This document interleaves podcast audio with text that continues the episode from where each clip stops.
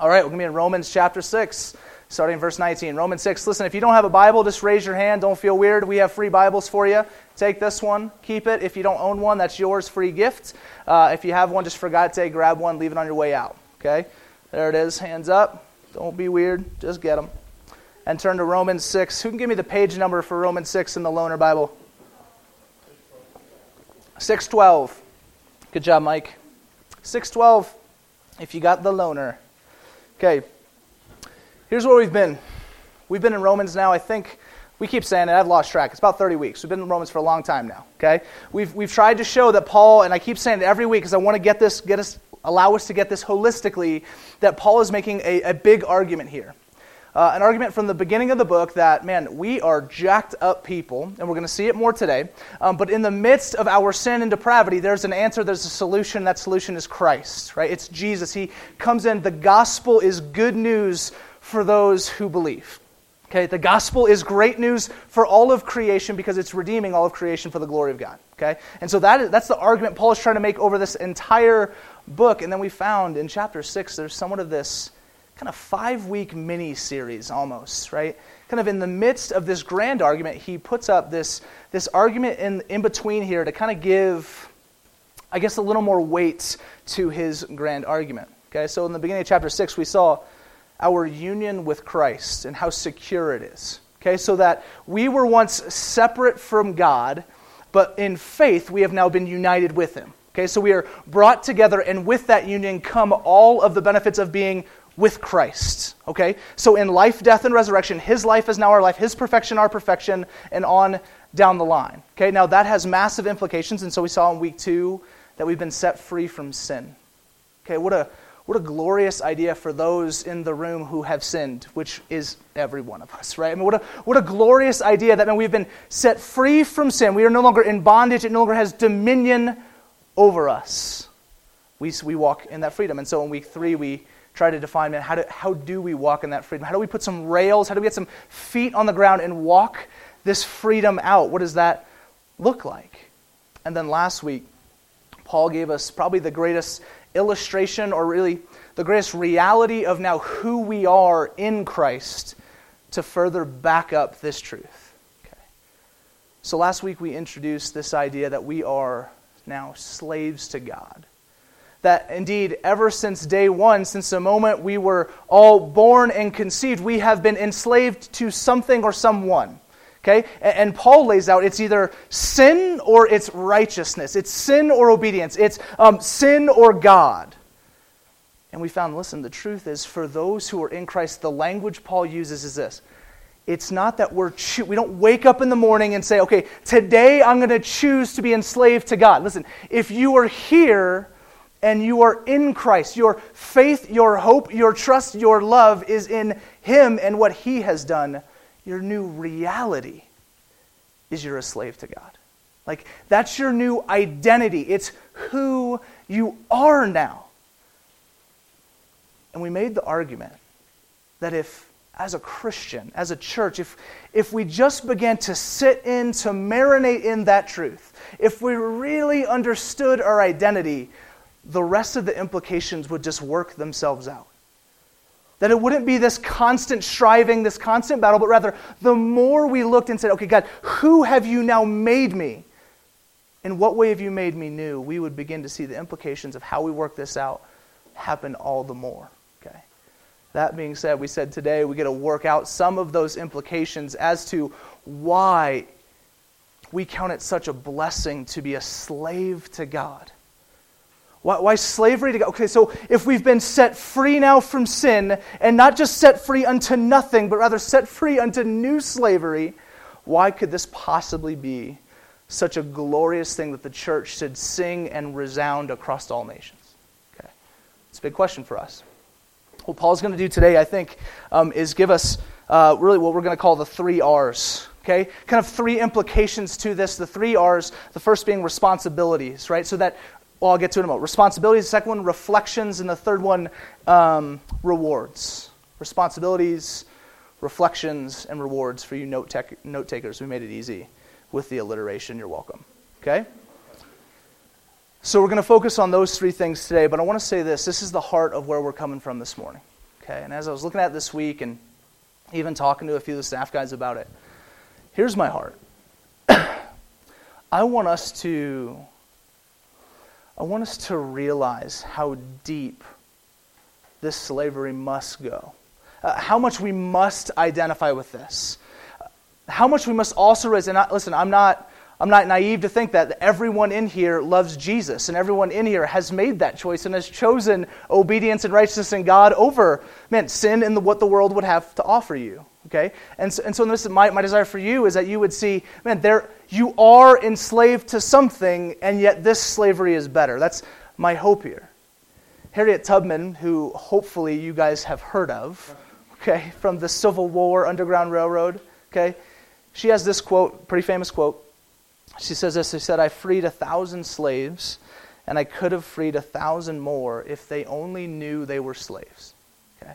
I freed a thousand slaves. I could have freed a thousand more if only they knew they were slaves my hope is for us, even as we come to the implications of what it means to be enslaved to God, that we would understand, man, the depth of that idea. How important of an idea this is for us on whichever side of the coin we land. If you find yourself still enslaved to what the world has to offer you, that you would say, okay, that slavery runs deep, you need to be set free. And then if you're here, okay, if, if, if your slavery is unto God, that that slavery is deep and it has massive implications about what your life should look like. Okay. That's my hope for us. So, here we go. First, the responsibilities. Um, let's just think of it this way, right? You get a promotion, okay? Uh, say you go from sales associate to manager, there are new responsibilities in your life. There's a new title, a new role, a new identity. There's new responsibilities. Oftentimes, here's what I hear I see people, and I think oftentimes it's the church's fault. We've propagated and sold to you so much, it's this personal, immediate, momentary salvation so it's okay, listen, you're in sin, you're leading towards death. If you just believe in God, like you get eternal life, it's, it's good. You want this. Believe me, eternal life with God is better than the alternative. And so oftentimes the gospel we present merely truncates the entire thing down to this momentary, singular thing of now you're saved, nothing left to do. Okay? But that's just not what the Bible communicates. The gospel is supposed to come in and revolutionize things, to all of a sudden give new responsibility, new reflection, and new reward. Okay? So now we look at the responsibilities. Verse 19. I am speaking in human terms because of your natural limitations. For just as you once presented your members as slaves to impurity and to lawlessness, leading to more lawlessness, so now present your members as slaves to righteousness, leading to sanctification. So Paul's not starting this thing off by calling us stupid, but he's saying this we are limited. And we'll get to that more in just a moment. See, the illustration of slavery is just the best that Paul could do. So, as he writes this letter to the Romans, he's trying to convey such an idea to the Roman church that the best possible illustration he could come up with, come up with that would connect with the people was slavery. But indeed, it goes far beyond slavery and what it looks like to have a relationship with God. Because one, our master is far greater than any of the slave masters that they would have understood in the Old Testament or in the New Testament. And, and we are now more subject and, and owe him a great deal for the great love that he has given to us. Okay, and so that is what we walk out. So the first thing, there's three ideas I think he communicates here that give rails to this new responsibility that kind of give um, clarifiers to this new responsibility. The responsibility being this you are now, as a slave to God, to give your lives wholly unto Him. You hear what I'm saying? Holy. Not H O L Y, but W H O L L Y. Holy. All of you. Every single piece of you to God.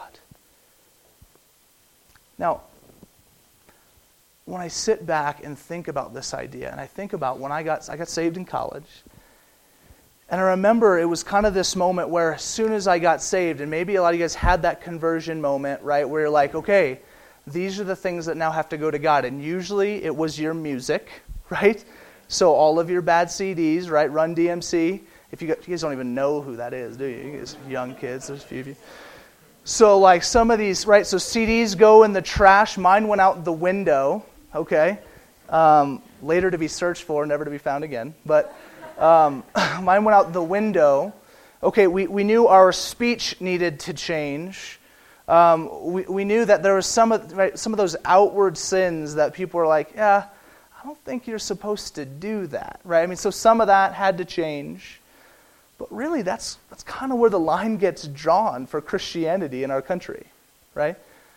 Oftentimes, Christianity gets boiled down to a bunch of, well, I don't do this and I don't do this, and man, I certainly don't do that, so I'm in the clear. But no, no. Slavery calls us as responsibility that every aspect of who you are is fully subject to God. So everything you think, everything you feel, everything you do with your hands, your feet, your body, your soul, your mind, on and on and on and on and on. Every piece of you holy and subject to God. What a daunting, daunting idea.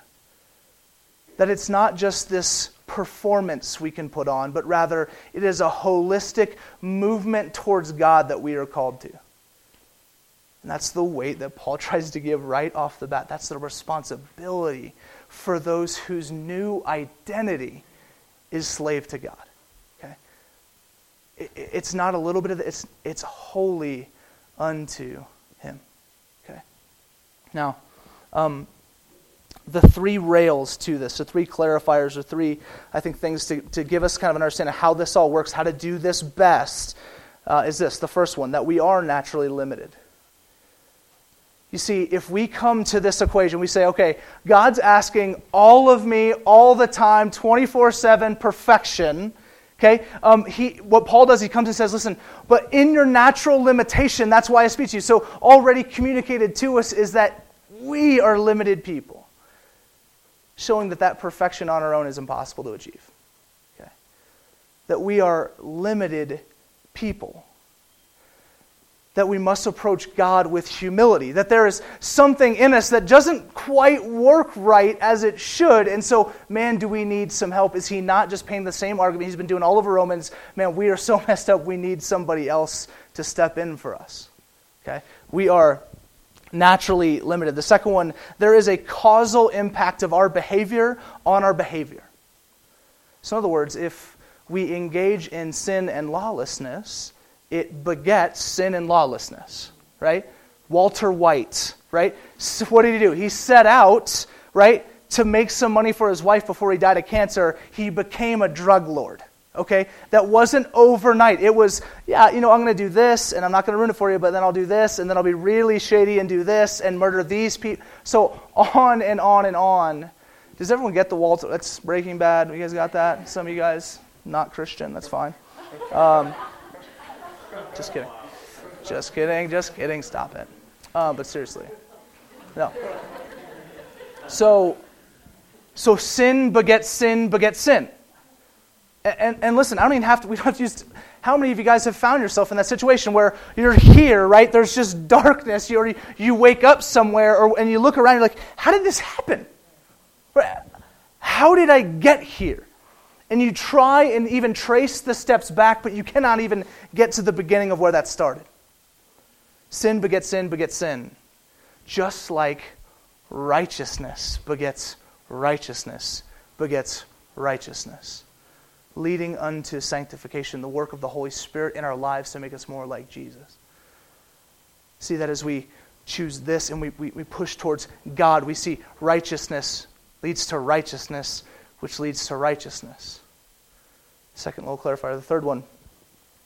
We now give ourselves to righteousness and not sin. So, uh, a couple weeks ago, Anthony's week that he preached a few weeks ago, and then, and then a couple weeks ago, we talked about kind of what, what we'd really label more as sins of commission, right? Sins of commission. This, this idea that these are acts that you commit that you ought not to commit, right? So uh, you shouldn't lie, you shouldn't steal, you shouldn't murder, you shouldn't uh, uh, be sexually immoral, on down the line. And we say, okay, don't do those things, those don't lead towards life. What I think Paul's even bringing into the equation here, which I think is very important for us, is, is sins of omission, right? See, the idea that God now, again, has given us responsibility and duty to engage and do stuff, And when we don't do it, we are in sin. How many times do you know you're supposed to forgive your friend? You're supposed to forgive your spouse. You're supposed to forgive your children, but you don't. Right? You know that the gospel says, man, okay, no, forgive and, and love them beyond love your enemies. So how many times do you know the good you ought to do? James 4:17 says it like this. so whoever knows the right thing to do and fails to do it, for him it is sin. For him who knows the right thing to do and fails to do it, for him it is sin. Man, if I walk through my day, right, I mean, daily, confronted with, yeah, you should probably do that. And you should probably do that too. And I say, you know what, Holy Spirit, no thanks. I'm going to do, do my own thing right now. I appreciate it and I kind of walk along as if it's no big deal, even though in the midst of it, I'm confronted with a text like this, both from Paul and in James. It says, no, God has called me now to something. There are implications, responsibilities of me being a slave to God now that I must walk in, or sin abounds in my life. He who fails to do the thing he know he should do is in sin. So these sins of omission are ever so present. We are now called to righteousness. We are called to be on mission. We are called to love ridiculously, right? We're, we're to forgive all the time. But instead, we just say, you know what, man, I, I think I got this one. We put it in our own hands. We don't come back to the fact that we're naturally limited. God isn't, that we should be humble before Him and trust that He knows what's best for us. Instead, we think we know what's best for us. And so we do the good that we think is best in the moment, even though in the moment we know it's probably not the right thing. So Paul gives these clarifiers to these responsibilities, right? That we must, one, ready, approach this responsibility with a tremendous amount of humility, knowing full well our own limitation, that we will never get there and we need someone's help, namely the Holy Spirit, Christ Himself, Christ in us. Okay. Secondly, that when we engage in these behaviors, that they beget further behavior that direction. And so beware of where you're walking. Be cognizant. Think about it. Don't just say, ah, it's just a little thing. No, it's, it will be a big thing down the line. And then lastly, engage. Don't listen. Don't just run from those sins that we know we shouldn't do. Run towards the things that we know God has called us to now. Pursue the righteous deeds that God has called you to. In that, we find the responsibility that we have as slaves to God. Excuse me. And, and let me just say this it, it, gets, it gets easier. I mean, it, in some ways, it gets harder but in some ways it gets easier, right? So, I mean, just like uh, my buddy Sean was just up visiting about uh, two weeks ago. If you guys know Sean, the dude's like, I think 1.37% body fat. Like, it's awkward, right? And so the dude biked here from Phoenix, okay? Yeah, I know. I said, he, he said, you guys just realized how far Phoenix is, didn't you? You're like, oh, oh, that's like, yeah. So he went up through Payson, you know, and, and biked a couple of you guys are like, no, I'm going to do that. That sounds awesome. You're crazy. Okay. But he calls me up. And so Sean and I used to bike a ton together, right? So we've done a lot of the Western coast together. And this was like, you know, 50 pounds ago. And so we, you know, we, we did the coast. And so he calls me up. He says, hey, I'm going to bike up from Phoenix. Do you want to come? I said, absolutely not. You know, there, there could not be a worse. I said, I'll drive behind you. You know, I'll be the pace car you know, and give, squirt water at you and stuff on the way up. You know, asked Zach too. Zach could probably do it, but I was just, I'm out, right? Here's the thing. There was a time, right, when, when I could have done that ride. Okay? There, w- there was a time when I could have done that ride, but no longer. Why? Because I don't bike anymore. I mean, like, I sometimes I bike to the supermarket, get a sandwich. You know what I mean? Like, and so, but there, there's not a lot of biking going on in my life and so I'm not trained in that. And so here's the thing I just want to say this. Sometimes here, we start talking about listen, it's, it's not about the external Actually, all the time here, we say it's not about the external. You can't do enough to plead, to, sorry, you can't do enough to earn God's love. That's through Christ alone, right? Uh, it's not your external that saves you. My fear is, is that we focus so much on the grace and mercy that we just say we're not going to do anything. Right? That we just say, okay, man, because of God's grace, because of His mercy, because it's not about the external, I don't need to think about the external. No, no, we still think about the external in response to what God's done in the internal. Okay? And so, and so I just want to say, as we train ourselves in righteousness, we see more righteousness and sanctification, and we grow up in Christ. The Holy Spirit comes aflame. We keep in step. We walk with the Spirit of God. Okay. The next thing. Let's keep going. The second transition uh, there are new reflections. We see things clearer than we've ever seen them before. So, my wife and I just moved into a new house, uh, which is fantastic. If you guys remember the story, there's no longer people vomiting and, and urinating off of the balcony above us, which is fantastic. Um, they're not here today, right? I invite. I used to invite him like every week, and I'm always like, I shouldn't tell that story. But um, there are new reflections and so as Verity and I move into this new house, we found this mirror that you can buy at Target. You know, it's one of those cheap mirrors, like 20 bucks. You put on the back of a door, and they're really long and skinny. Okay. So I walk in. We had set it in the bedroom up against the wall. It's not hung up or anything. And I walked in. I was like, "Whoa, this is a great mirror." right? I said, "I don't know what happened in the last 20 minutes, but I must have lost a good 20." I mean, I was just this, this right? That's ghetto target mirror, okay? In fact, all of you students have one in your bedroom. It's lying to you right now, okay? I walk into our I walk into our, our bathroom, which has like these gorgeous mirrors. They're like they're like the size of this room. I mean, they just show every it's like HD mirror, right? And I walk in and I was like, oh my God, you know?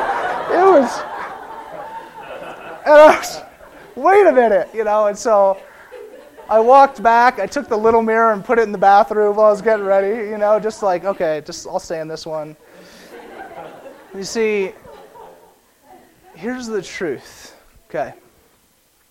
Before before we were in Christ, before we were slaves to God, we, we did not see properly what was really happening around us.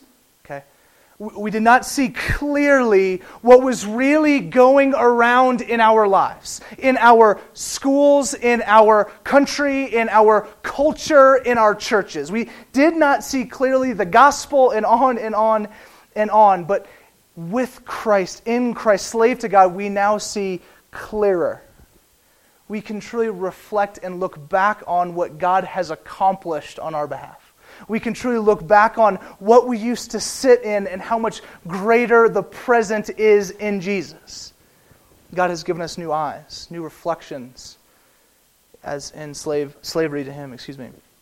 So let's look. Two main ideas communicated here. Verse 20. For when you were slaves to sin, you were free in regard to righteousness. Okay? So when we were enslaved in sin, when we were over here, right, we were free in regard to right. We had no regard for the righteousness of God.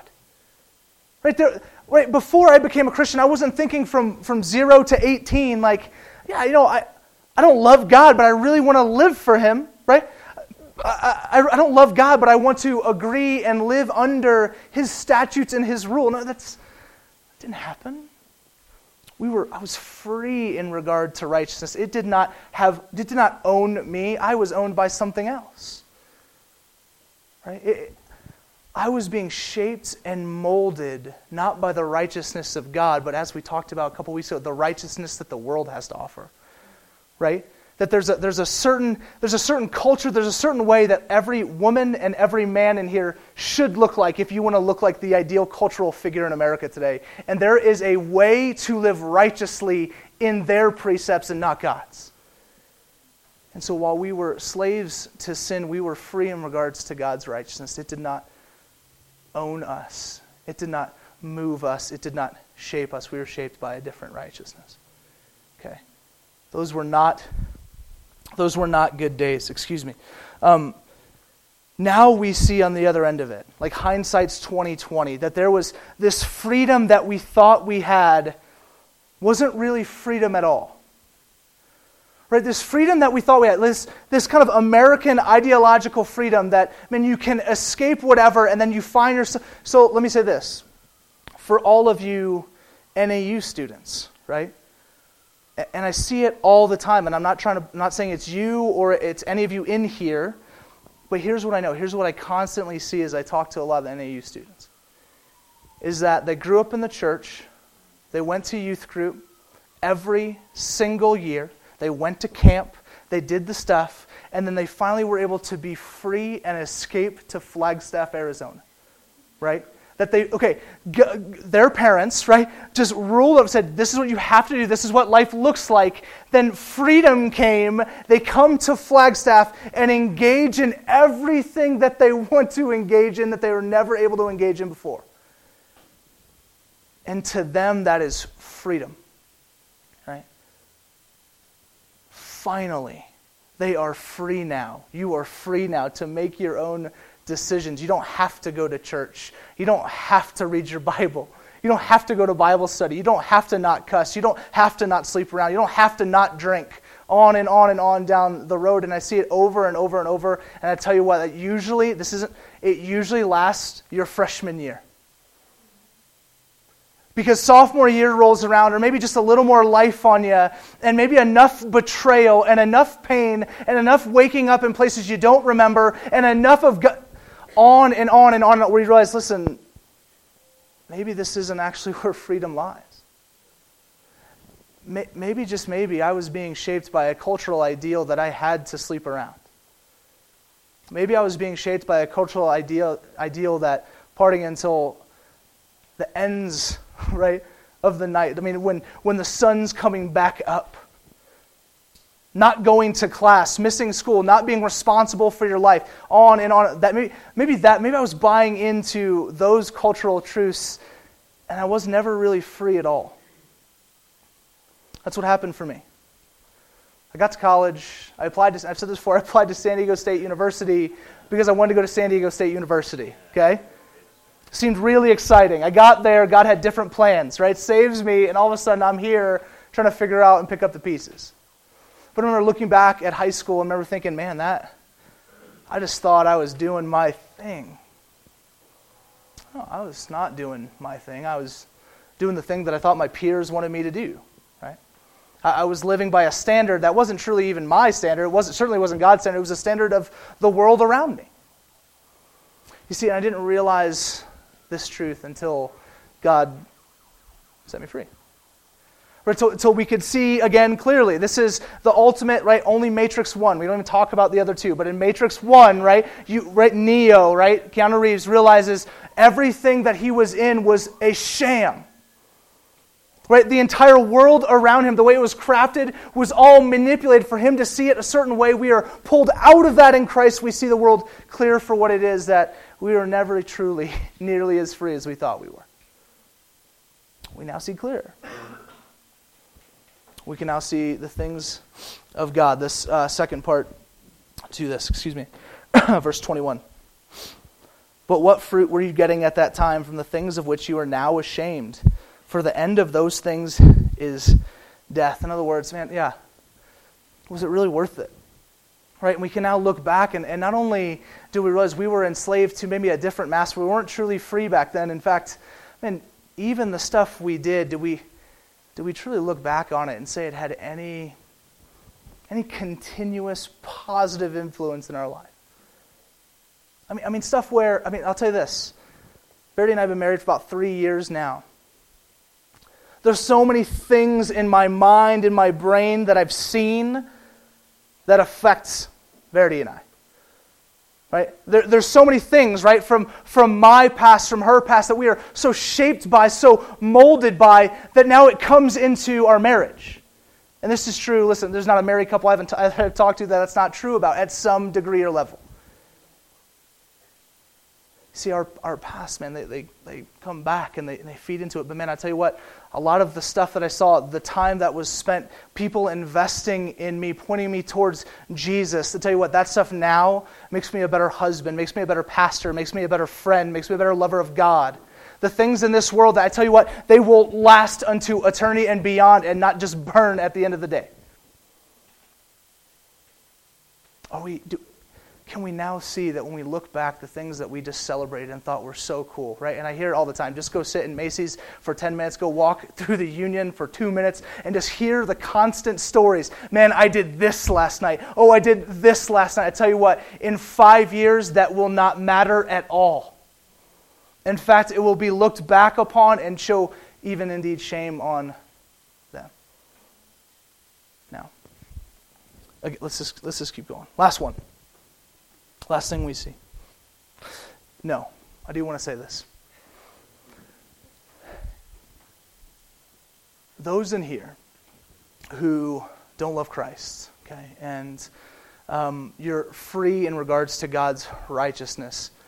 And then for the Christians in here on the other side of this, now looking back on that life, here's what I often see in the church, and this is just a moment to form us again as a church and as individuals um, too often do we, do we look at this side and we usually, do, we usually kind of wag our finger.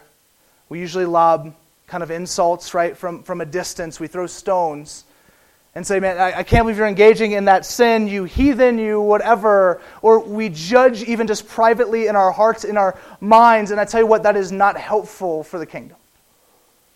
Right? So, so we, listen, they are not jumping on the bandwagon that they believe the Bible. Right? So when you come at them and say, listen, you're in sin.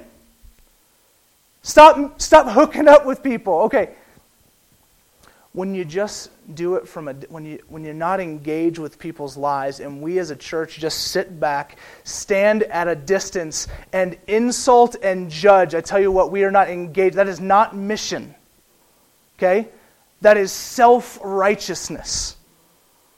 Because the truth is, if we're here and we see clearly that it took Jesus' death and sacrifice to save us, surely they need the same thing and not the judgment that we usually offer.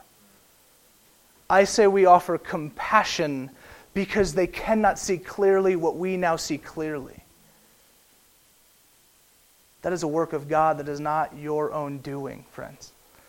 And we got to do a better job. Again, that's just that's just a moment for us, right? That we be formed by compassion and humility and not judgment and self righteousness as a church. Okay.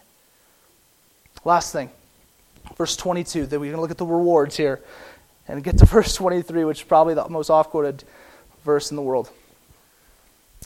Verse 22 But now that you have been set free from sin and have become slaves of God, the fruit you get leads to sanctification and its end eternal life. See, what we now have, the first reward is, is true freedom. I mean, I mean, freedom redefined for us. It, it's, it's somewhat ironic, right, that the only true freedom we can find is when we have a master who is perfect. So freedom is not having no, don't go masterless, it's just have the right master. Right? It's understanding that in the right master there is true freedom. True, freedom where you're, listen, you're not sold on a bunch of deception, lies as to what will bring you joy. Why, is, okay, why is having Christ your master truly where freedom is found? It's because everything that God does, is, and tells us to do and believe and be a part of is perfect. Okay? Is perfect. The precepts of God are perfect. The character of God is perfect. The statutes of God, the word of God is perfect. On and on and on. That's why, listen, that is where true freedom is found because it allows us to engage with the greatest possible life we can have this side of heaven and into eternity forever. You see, God, we've said this here a lot, but I feel we got to hammer it home. God just, just sit from heaven, shake his finger at you in regards to sin. No, his heart grieves when you engage with sin. He's angered because, man, you are not stepping into the fulfillment and joy that is offered in the presence of God. Right? Instead, we defame the name of God. We choose over and over to engage in these things that, listen, grieve the heart of God because He has so much more for those in Christ. True freedom to truly see clearly what He offers, clearly what the world offers, and why He's just so much better. Why Christ is just so much better. Listen, all of you are going to leave here in about 30 minutes. You're going to walk back to college. You're going to get in your cars. You're going to drive home. Some of you may have to work this afternoon. Some of you will go to lunch, whatever it is. You're going to leave this place and you're going to have to engage this truth every possible moment that Jesus is better. Because constantly you will be barraged with the things of the world. And you must constantly go back to the truth that Christ is better. He's just better. Slavery to God is better than any, listen, any of the, the passionate moments, any of the emotion, listen, any of the feelings you get it. Christ is better than that. He created you. He created me. He created the world. He knows how it functions best. Walk and believe and trust Him. And see the life that God has offered up. Verse 23 For the wages of sin is death, but the free gift of God is eternal life in Christ Jesus our Lord. Anthony calls these shower curtain verses, which I think is awkward. Um, I call them pillow verses, right? Like you, on a couch, everyone has this on a pillow. For the wages, usually actually it's not even the wages of sin is death. Usually it's just the free gift of God is eternal life, you know. The wages of sin is death, but the free gift of God is eternal life. He lands this with the greatest possible fruit that we could receive. Understanding that now that we see clearly, we realize that sin was actually leading us towards, towards death. That the payment that need be paid is death for sin but the free gift that God offers, the greatest fruit that God offers, is eternal life with Christ Jesus our Lord. Forever, eternal with Him. Okay? Greatest possible fruit we could ever hope for, we could ever think of, we could ever ask of. Listen, this life is just momentary. There is eternity awaiting. He lands chapter 6, this whole argument, man, why, why is Christ better? The greatest possible truth. Because at the end of the day, we're with Him forever and with him means a perfect master in a perfect place forever. A perfect amount of time. Forever sounds great with God. Last story I want to share with you. Uh, in the Bible, Christ shares this story. It's one of the most spoken about and preached texts, I think, in the Bible. There's a, a father, and he has a couple sons. And, um, and one of these sons was getting a little antsy, okay? Decided he wanted to get out of the house. Decided, Father, I know you have all this money. Give me um, my share of the inheritance that you owe me, and I'm going to go live my life. I will be free from you. And so the father says, okay, gives him his money, gives him his inheritance, and the son takes it and goes into the city and begins to just, right, just live it up make it rain, like we talked about last week, right? All of a sudden, he finds himself having spent all of his money on things that did not provide any real love or help or hope in his life, lead him in any way good. He finds himself in a in a pigsty, right? Laying down and just wondering, man, could it get any worse than this moment? And he has this idea. He says, you know what? I think I'm going to go back to my father. I'm going to go back to my father's house. I'm going, to, go up to him. I'm going to, I'm going to get there. And you know what I'm going to do? I'm going to say, Let me be your slave. I'm going, to, I'm going to go to him and say, Let me, let me just work for you. I, I, don't want to be, I don't want sonship. I don't want to come back. Listen, I realize I already left that behind. Just let me come and be like one of your workers, be like one of your bondservants, be like one of your slaves. And so the son runs back to his father's house right? And we know the story. He gets to the edge of the fence. The father, coming from the house, sees his son, and they run and embrace one another. The son saying, Just let me be one of your workers, let me be one of your slaves. And the father has none of it and says, Forget that. You're my son. Welcome back to the family. Right? And then they have this fantastic party? With the fattened calf and the whole deal the greatest freedom, the greatest hope, the greatest perfection, the greatest life, the greatest truth, the greatest everything is found in the Master God, Jesus, Holy Spirit. Because as He invites us in to be slaves unto God, we are truly sons and daughters of God Most High. That He adopts, He engrafts, He brings in those into His family in sonship and in adoption. We are now His forever with all the benefits that come with being a son and daughter of the kingdom of God. At the end, this is God takes slaves and makes them sons. God takes slaves and makes them daughters. A perfect father who brings back those who were such in bondage and slavery to that thing that would destroy and puts them into a family that will only bring hope, life, and life eternal. This is the gospel. This is why the gospel is better. This is why, as you leave and you go and you're confronted over and over and over with all of these other options, we land on our new identity. Our new truth is God is better. Being a slave, being a son to the king, is far, far better. Two things for application. Okay? Rejoice in this new freedom. Okay? Rejoice in this new freedom that we have. That means sing about it, talk about it, pray about it, write about it, paint about it, whatever it means for you to rejoice. Find the things that stir your affections for Jesus. Do them in rejoicing to God. Do that.